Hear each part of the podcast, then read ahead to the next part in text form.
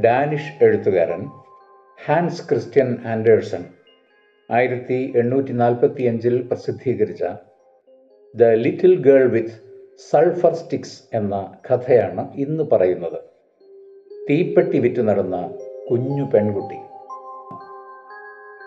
കൊടിയ തണുപ്പുണ്ടായിരുന്നു.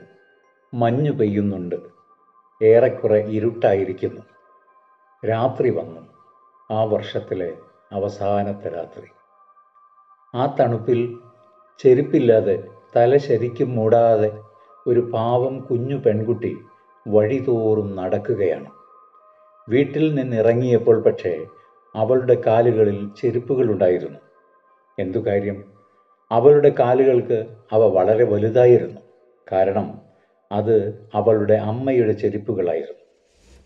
രണ്ട് വണ്ടികൾ കുറുകെ കുതിച്ചു വന്നപ്പോൾ അവൾക്ക് ഓടേണ്ടി വന്നു.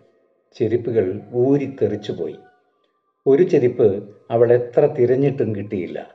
മറ്റേത് ഒരു വികൃതിക്കുട്ടി എടുത്തുകൊണ്ട് ഓടിപ്പോയി. ഇതെനിക്ക് മക്കളുണ്ടാകുമ്പോൾ തൊട്ടിലാക്കാൻ പറ്റിയ സാധനമാണ്. അതും പറഞ്ഞാണ് അവൻ ഓടിപ്പോയത്. അങ്ങനെ തണുപ്പിൽ ചുവന്ന് നീലിച്ച കാലുകളും വെച്ച് അവൾ നടന്നുകൊണ്ടിരുന്നു. ഒരു പഴയ മേൽക്കുപ്പായത്തിൽ പൊതിഞ്ഞ് ഒരു കെട്ട് തീപ്പെട്ടികൾ അവൾ ചുമക്കുന്നുണ്ട്. ഒരു തീപ്പെട്ടി അവളുടെ കയ്യിലുമുണ്ട്. അന്നാരും അവളോട് തീപ്പെട്ടി വാങ്ങിയിട്ടില്ല. ആരും അന്നവൾക്ക് ഒരു പൈസയും കൊടുത്തിട്ടില്ല. വിശന്നും തണുത്തു വിറച്ചും ദുരിതങ്ങളുടെ ഒരു ചിത്രം കണക്കെ പാവം കുഞ്ഞു പെൺകുട്ടി മെല്ലെ മെല്ലെ മുന്നോട്ട് പോയി.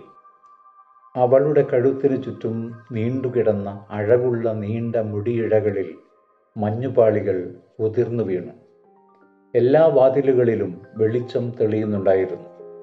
വറുത്ത താറാവിറച്ചിയുടെ നല്ല മണം പരക്കുന്നു. പുതുവത്സര രാവാണ് അവൾ ഓർത്തു. രണ്ട് വീടുകൾ കൂടിച്ചേരുന്ന ഒരു മൂലയിൽ ഒരു വീട് മറ്റേതിനേക്കാൾ വഴിയിലേക്ക് തള്ളി നിന്നിരുന്നു. അവൾ ഇരുന്നു. അവളുടെ ചെറിയ പാദങ്ങൾ അവൾ ആവുന്നത്ര ശരീരത്തോട് ചേർത്തു വച്ചു. തണുപ്പ് കൂടിക്കൂടി വന്നു. പക്ഷേ ഒരു തീപ്പെട്ടി പോലും വിൽക്കാനായിട്ടില്ല. ഒറ്റ പൈസ പോലും കിട്ടിയിട്ടില്ല. അതുകൊണ്ട് അവൾക്ക് വീട്ടിലേക്ക് തിരിച്ചു പോകാൻ ധൈര്യമില്ല. അപ്പനോട് അവൾക്ക് തല്ല് കിട്ടുമെന്നത് തീർച്ചയാണ്. വീട്ടിലും തണുപ്പ് തന്നെയാണ്. വലിയ വിടവുകളൊക്കെ പഴന്തുണി കൊണ്ടും വൈക്കോലുകൊണ്ടും മൂടിയിരുന്നെങ്കിലും അവരുടെ വീടിന്റെ മേൽക്കൂരയിലൂടെ കാറ്റ് ചൂളം വിളിച്ചെത്തും. അവളുടെ കൈകൾ തണുപ്പ് കൊണ്ട് ഏറെക്കുറെ ചത്തുപോയിട്ടുണ്ട്. കയ്യിലുള്ള തീപ്പെട്ടി ഉരച്ച് ഇത്തിരി ചൂടാക്കാൻ പറ്റുമോ എന്നവൾ ആലോചിച്ചു. അവിടെ ഒരു തീപ്പെട്ടി എടുത്തു. റച്ച് എന്തൊരു വെളിച്ചം. ചൂടും വെളിച്ചവുമുള്ള ഒരു നാളം. ഒരു കുഞ്ഞു മെഴുകുതിരി പോലെ അവൾ തന്റെ കൈ അതിന്റെ മേലെ വെച്ചു. താൻ അത്യധികം അഴകാർന്ന ഒരു അടുപ്പിന്റെ മുന്നിലിരിക്കുകയാണ് എന്നവൾക്ക് ശരിക്കും തോന്നി. എത്ര രസമായാണ് തീ കത്തുന്നത്. എത്ര സുഖകരം തന്റെ കാലുകൾ ചൂടാക്കാൻ അവൾ അടുപ്പിന് നേരെ നീട്ടിവെച്ചു പെട്ടെന്ന് തീപ്പെട്ടിക്കൊള്ളി കെട്ടുപോയി. അവളുടെ മുന്നിലെ അടുപ്പ് അപ്രത്യക്ഷമായി. അവൾ ഒരു കൊള്ളി കൂടി ഉരച്ചു. വെളിച്ചം വീണപ്പോൾ ചുമരൊരു ചില്ലുപോലെയായതായി അവൾക്ക് തോന്നി. ചുമരിനപ്പുറത്തെ മുറി അവളുടെ മുന്നിൽ തെളിഞ്ഞു വന്നു. മേശയിൽ ഒരു തൂവെള്ള വിരിയുണ്ട്. അതിനു മേലെ ഒരൊന്നാം തരം അത്താഴം ഒരുക്കി വെച്ചിരിക്കുന്നു. വറുത്ത വാത്തിറച്ചിയുടെ തിളക്കം ആപ്പിളും മറ്റു പഴങ്ങളും. അവൾ നോക്കിയിരിക്കുമ്പോൾ വെന്ത താറാവ് നെഞ്ചിൽ കത്തിയും മുള്ളുമായി മേശയിൽ നിന്നിറങ്ങി തറയിലൂടെ തന്റെ നേർക്ക് ഓടി വരുന്നു. തീപ്പെട്ടിക്കൊള്ളി വീണ്ടും കേട്ടുപോയി. മുന്നിൽ തടിച്ച തണുത്ത ചുമരു മാത്രം. ഒരു കൊള്ളി കൂടി അവൾ ഉരച്ചു ഇപ്പോൾ അഴകാർന്ന ഒരു ക്രിസ്മസ് ട്രീയുടെ ചുവട്ടിൽ അവൾ ഇരിക്കുകയാണ്.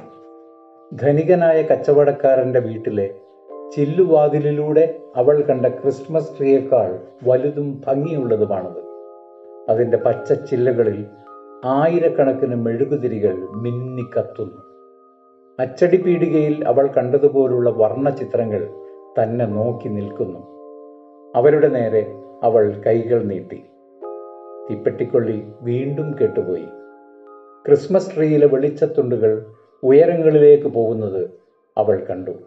ആകാശത്തിലെ നക്ഷത്രങ്ങളെ എന്ന പോലെ അവൾ അത് നോക്കി നിന്നു. വെളിച്ചത്തിന്റെ ഒരു നീണ്ട വര വരച്ചുകൊണ്ട് ഒരു നക്ഷത്രം താഴേക്ക് ഉതിർന്നു വീണു. ഇപ്പോൾ ആരോ മരിക്കുന്നുണ്ട്. അവൾ ഓർത്തു.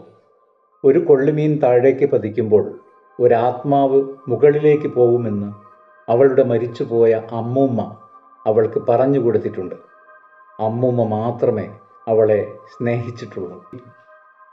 അവൾ ഒരു കൊള്ളി കൂടി ഉരച്ചു. അതിന്റെ ദീപ്തിയിൽ അവളുടെ വയസ്സായ അമ്മൂമ്മ തെളിഞ്ഞ് തിളങ്ങി നിൽക്കുന്നു.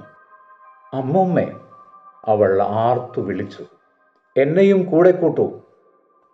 തീപ്പെട്ടിക്കൊള്ളി കെട്ടുപോകുമ്പോൾ അമ്മൂമ്മ പോവും.